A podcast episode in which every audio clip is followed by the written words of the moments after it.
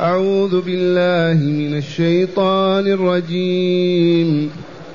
وقال الرسول يا رب إن قوم اتخذوا هذا القرآن مهجورا.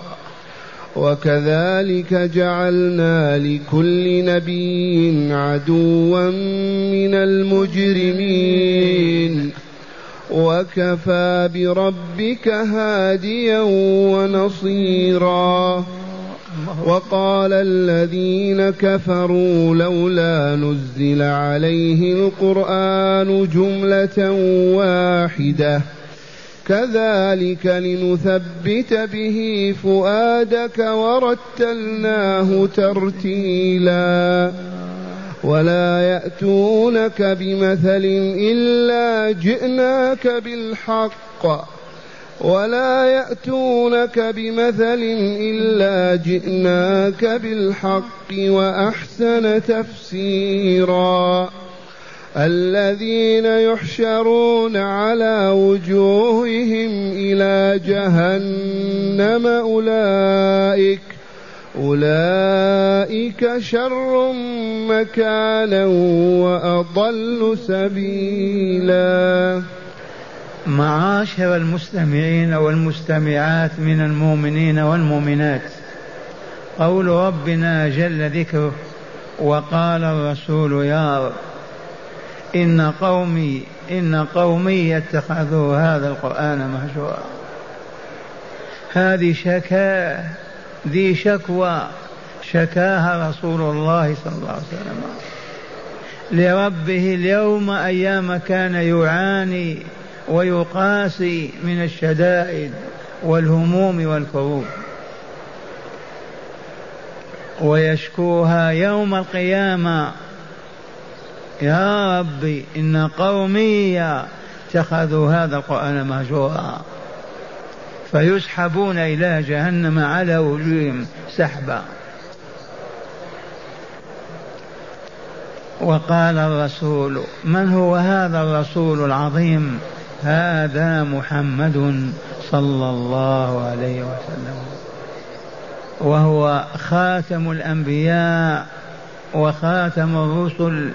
لا نبي بعده ولا رسول.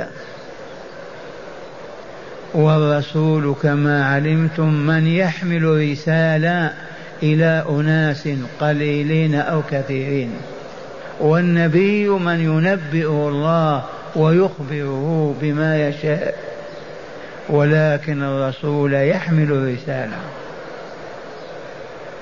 وعامة الرسل ثلاثمائة وأربعة عشر رسولا. معشر المستمعين الزوار الكرام. تعلموا هذا العلم كم عدد الرسل ثلاثمائة وأربعة عشر رسولا. على عدة قوم طالوت الذين انتصروا على جالوت أيام بني إسرائيل. على عدة أهل بدر الذين قادهم المصطفى صلى الله عليه وسلم ثلاثمائة وأربعة عشر. أما الأنبياء فمائة ألف وأربعة وعشرون نبيا. وعرفتم الفرق بين الرسول والنبي ولا لا؟ كل رسول نبي وليس كل نبي رسول.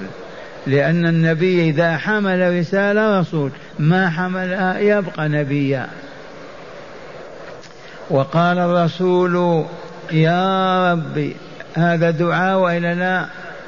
وقال الرسول يا ربي لو قال وقال رسول ربي لكان جائزا لكن حال الشكوى غير حال هذا يشكو يصرخ. فلهذا قال يا ربي ومعنى ربي يا خالقي ورازقي يا موجدي يا من لا إله لي غيره ولا رب لسواه. يا رب العالمين يا رب كل شيء ومليكه. ربي يا ربي إن قومي قومه الذين أرسل فيهم وهم هنا المكيون من قرشيين وغيرهم. أهل مكة. إن قومي اتخذوا هذا القرآن العظيم الجليل الكريم القرآن اتخذوه مهجورا. لا يقرؤونه ولا يسمع يريدون أن يسمعوه ولا يرغبون في سماعه ولا يسألون من أنزله ولماذا نزل أنزل أبدا هجرا كاملا. وهنا لطيفة. احذر يا عبد الله الذي تسمع أن يكون لك مصحف في بيتك وتمضي عليك الأيام والشهور الأعوام ولا تقرأه فإنه ينطبق عليك هذا. هذا قاله السلف من الصحابة والتابعين. ما معنى مهجور متروك وإلا لا؟ فكونك تشتري مصحفا أو تطلبه وتضعه في بيتك ويمضي العام والأعوام ولا تقرأ فيه أليس هذا هو الهجران؟ والله هو الهجران. أما إذا كنت لا تعمل بما فيه فهي الطامة الكبرى. ذلك الكفران. هذا على فرض أنك مستقيم تقيم الصلاة وتؤتي الزكاة ولكن المصحف عندك وتحسن القراءة ولا تقرأ فيه طول العام. هجران هذا وإلا؟ هجران وقال الرسول يا ربي إن قومي اتخذوا هذا القرآن مهجورا. ما يريدون أن يقرأوا ولا يسمعوه. إذا سمعوا الرسول يقرأ يغضبون يسدون آذانهم حتى لا يسمعوا. ثم قال تعالى وكذلك جعلنا لكل نبي عدوا من المجرمين. كما جعلنا لك أعداء أبا جهل وعقبة بن معيط والأخنس بن شريق وفلان وفلان وفلان جعلنا لكل نبي قبلك ورسول أعداء. دي سنتنا في خلقنا. ما سبب ذلك؟ لأن الرسول والنبي ياتي بالهدى. اتركوا هذا وخذوا هذا اعتقدوا هذا وارفضوا هذا. والمجرمون عاشوا على الزنا والفجور والباطل والظلم ما يريدون أن يتنازلوا فتصبح العداوة ثابتة بينهم وبين النبي. الرسول في عدوى وهم في عدوى.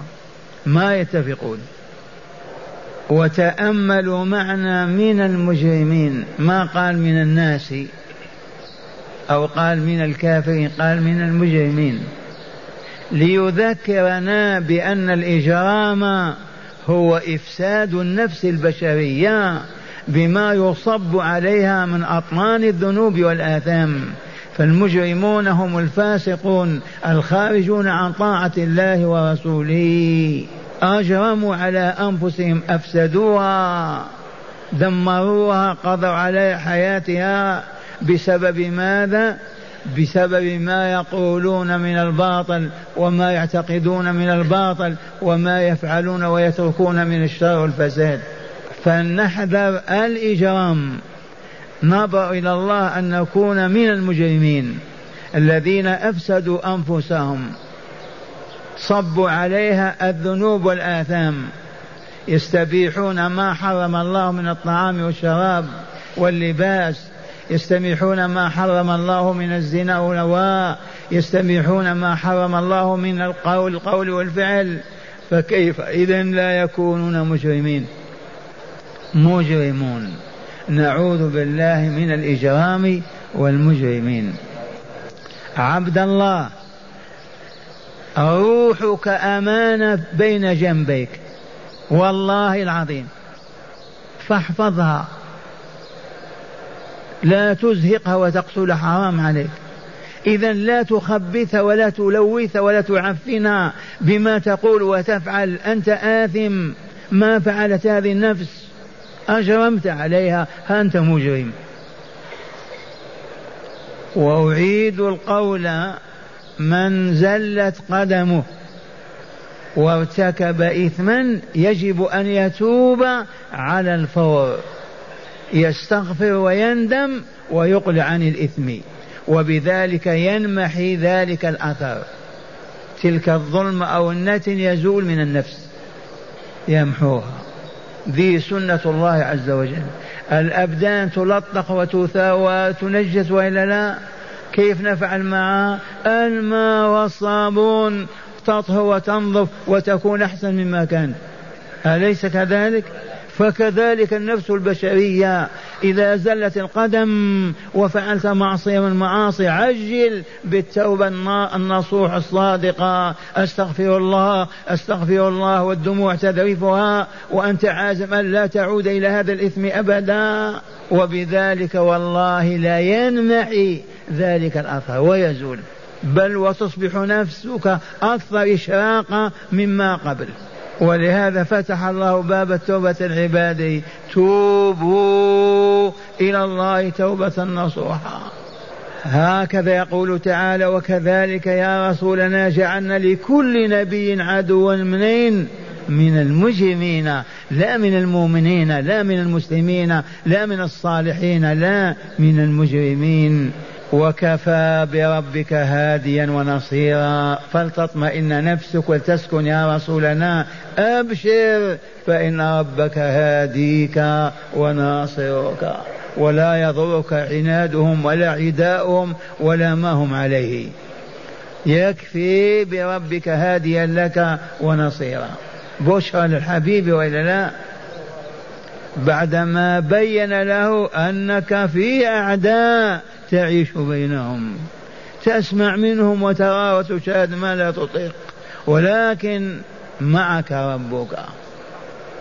وهداه وكمل دينه ونصره وانتصر الإسلام والا لا. والحمد لله رب العالمين. وكفى بربك هاديا ونصير هاديا لك إلى طريق السعادة والكمال ونصيرا لك على أعدائك وخصومك يا رسولنا. ثم قال تعالى وقال الذين كفروا لولا نزل عليه القرآن جملة واحدة. يبدو والله أعلم أن هذه نفخة اليهود. إذ كان المشركون لما اشتدت الحرب ولاحت الأنوار كانوا يتصلون باليهود ويسألونهم. انتبهتم؟ فقال لهم قولوا لماذا ما نزل القرآن كما نزلت التوراة جملة واحدة والإنجيل والزبور؟ لماذا هذا ينزل كل يوم آية وآيات؟ القول قاله المشركون وقال الذين كفروا من أهل مكة ولكن يدخل فيه اليهود والنصارى الأما كفروا كفروا. وقد يقول هذا الآن الكافرون الملاحدة والعلمانيون لما القرآن ينزل في 23 سنة؟ لماذا ما نزل كتاب واحد؟ والآية عامة. وقال الذين كفروا لولا هلا نزل عليه القرآن جملة واحدة؟ كيف يدعي أنه نبي الله ورسوله والقرآن ما ينزل عليه مرة واحدة؟ ما هو بنبي ولا رسول إذن؟ هكذا يقولون. لما ما نزل جملة واحدة؟ كالتوراة على موسى والإنجيل على عيسى والزبور على داود. ذكر هذا ابن جرير وغيره لكن ما ذكروا انتبهتم أنها إيحاء من اليهود ولكن الواقع أنها إيحاء منهم. لأن العرب ما يعرفون التوراة ولا الإنجيل.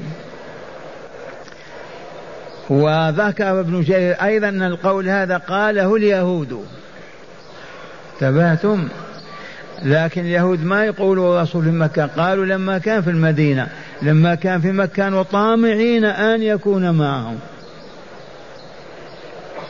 هكذا يقول تعالى وقال الذين كفروا لولا نزل أي هلا نزل عليه القرآن جملة واحدة؟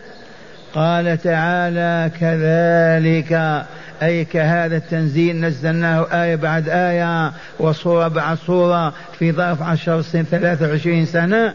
من أجل ماذا؟ لنثبت به فؤادك. فؤاد الرسول قلبه. بشري وإلا لا إنسان وإلا لا يضعف ويعجز وإلا لا. فلا بد مما يثبته حتى يثبت على دعوته وينصر دعوته حتى ينتصر. فالحكمة في كون القرآن نزل في ظرف 23 سنة الحكم كثيرة منها ما ذكر تعالى هنا ليثبت قلب النبي صلى الله عليه وسلم.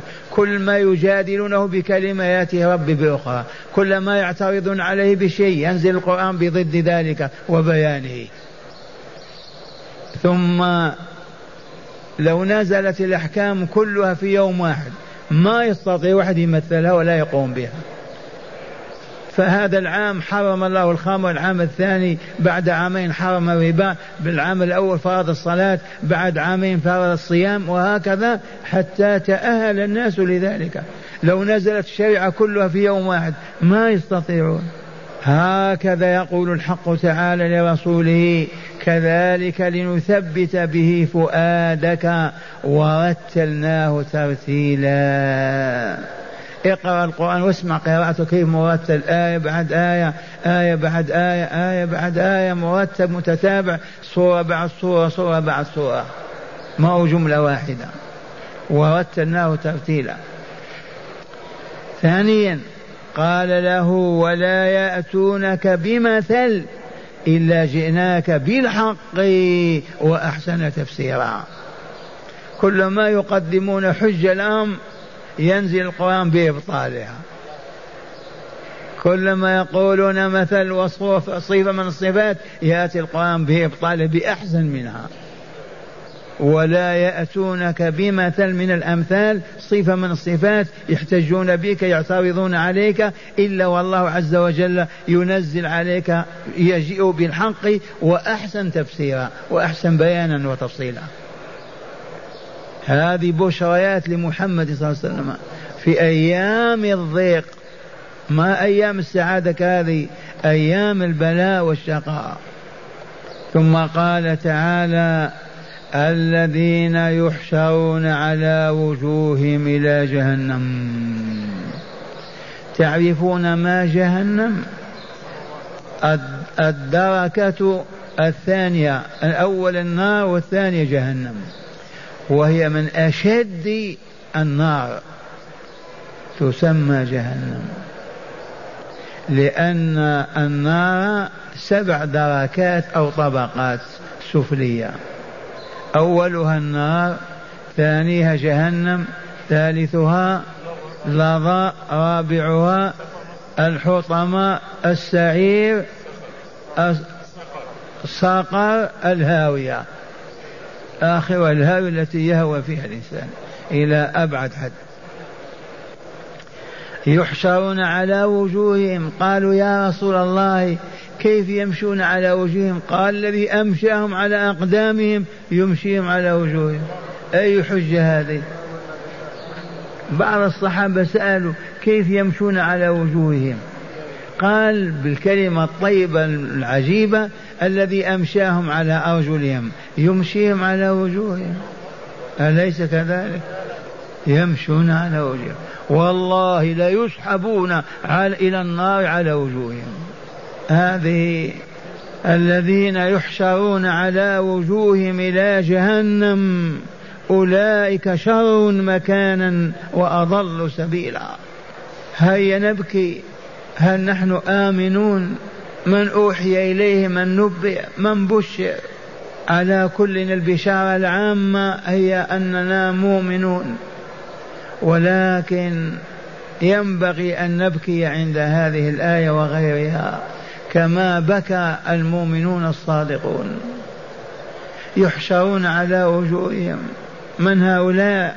الكافرون المجرمون الفاسقون. المعاندون المحاربون للدعوة الحق. يحشرون على وجوههم إلى جهنم يسحبون سحبا وأخيرا أولئك البعداء شر مكانا ينزلونه وس... مكانه في جهنم. أسوأ مكان في جهنم وأضل طريقا. هؤلاء الكافرون والمجرمون. نعوذ بالله أن نكون منهم. نعوذ بالله أن نكون منهم. هيا نقوي إيماننا ونكثر من صالح أعمالنا حتى نبشر في حياتنا بأننا من الناجين الفائزين. هذه البشرى التي نرجو الله أن يعجلها لنا هي أنك ترى رؤيا صادقة كالنهار.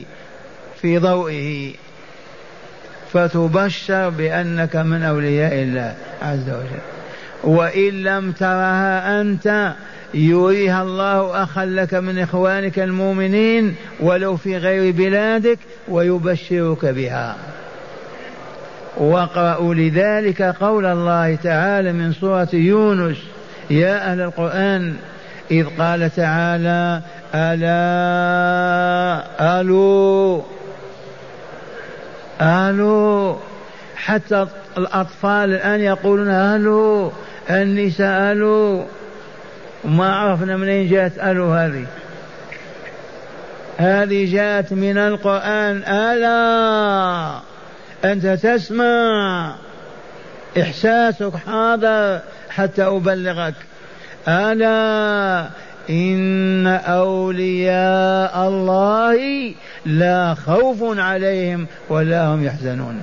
والله لا يخافون ولا يحزنون. من أولياء الله؟ سيدي عبد القادر الجيلاني فاطمة الحسين من؟ بين لنا يا ربنا من؟ الحمد لله الحمد لله قد بين لنا فقال تعالى الذين آمنوا وكانوا يتقون. كل مؤمن تقي فهو لله ولي. أقسم لكم بالله. إذ هذا بيان الله وإلا لا. الذين آمنوا وكانوا يتقون طوال حياتهم. يتقون ماذا؟ عذاب الله وسخطه بما يتقونه باللباس بماذا؟ بالحصون أو الأسوار كما يقولون. يتقونه فقط بفعل ما يحب الله وترك ما يكره الله.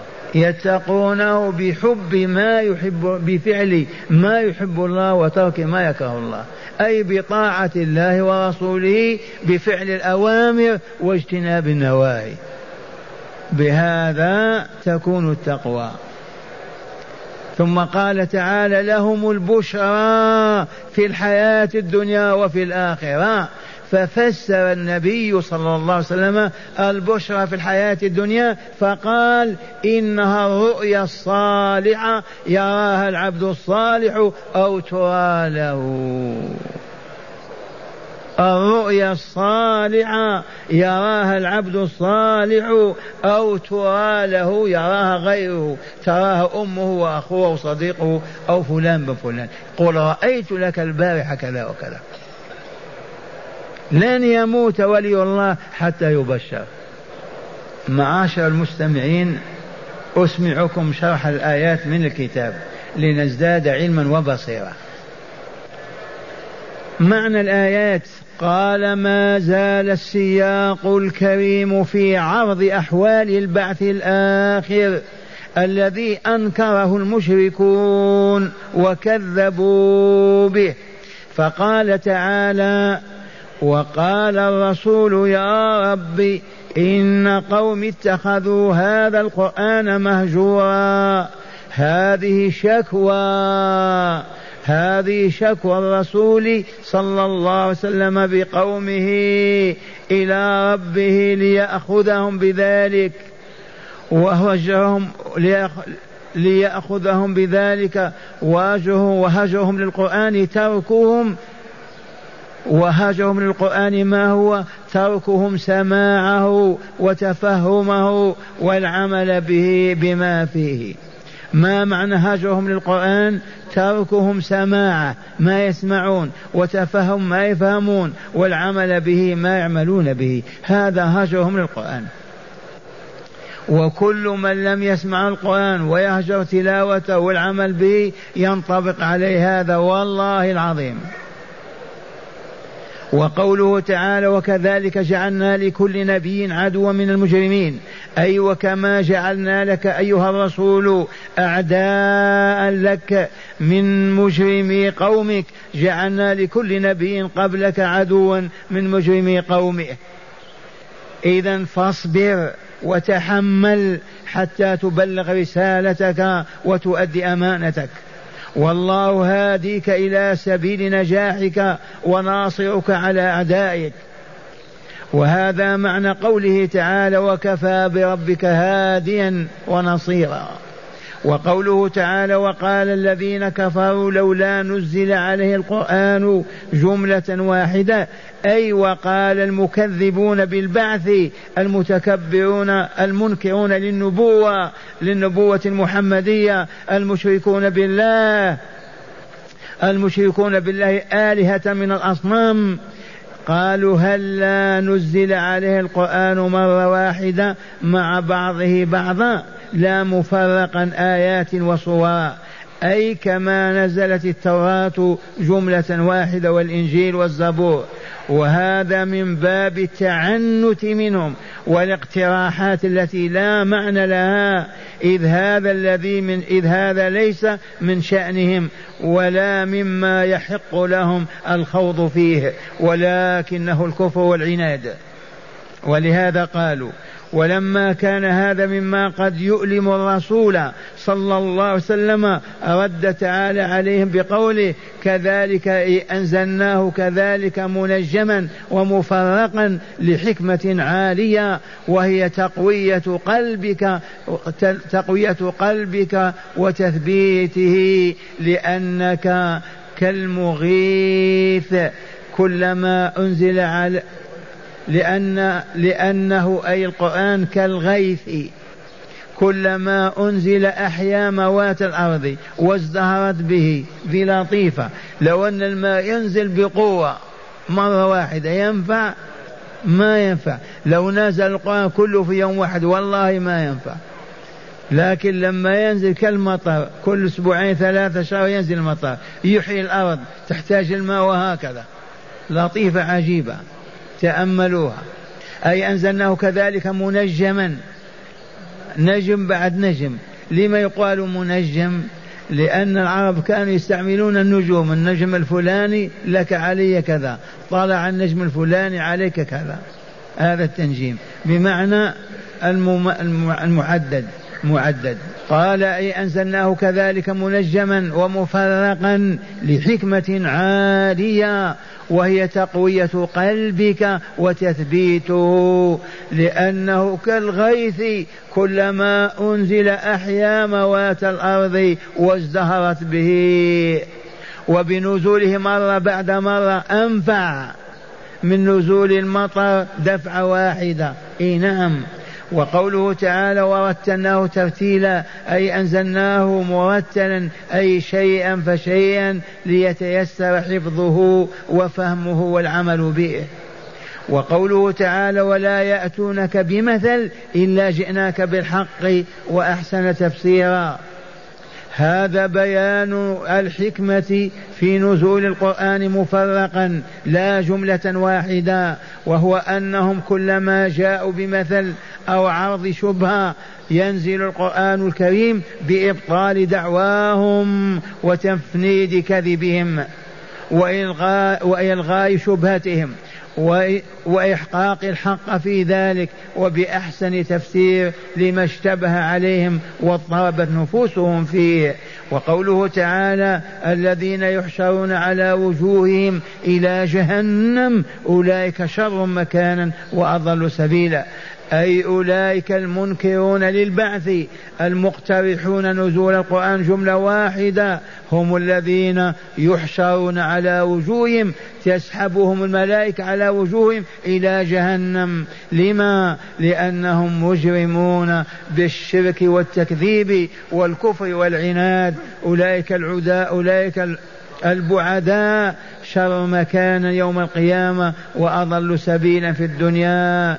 إذ مكانهم جهنم وسبيلهم الغواية والضلال والعياذ بالله تعالى. فهمتم إن شاء الله؟ هذا القرآن يحسن أن يقرأ على الأموات وعلى الأحياء؟ والله على الأحياء. ما يسأل الأموات أبدا.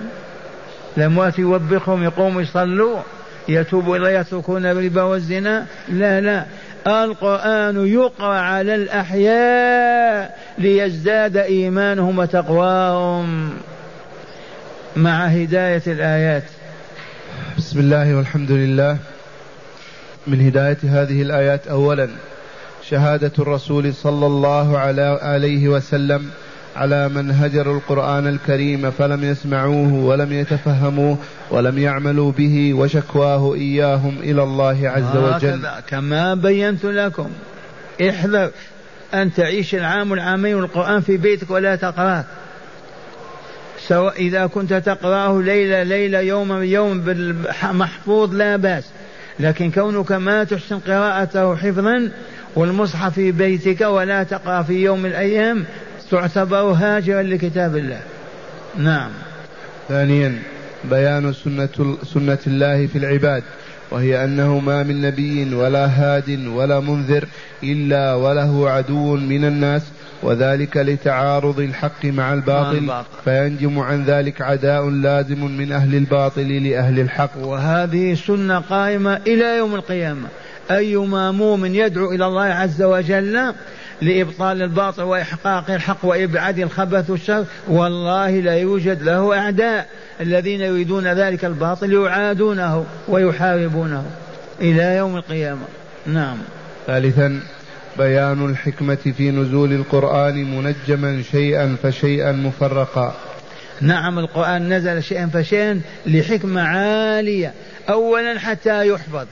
ثانيا ليعمل بكل ما ينزل يعمل به. لو دفع واحدة ما يحفظ ولا يطبق. وقد ضربوا لذلك المثل المطر إذا نزل وعم البلاد وانقطع. ينفع؟ ما ينفع. لكن إذا نزل شيئا وانقطع ونزل شيئا وانقطع تحيا الأرض وتزدهر. نعم.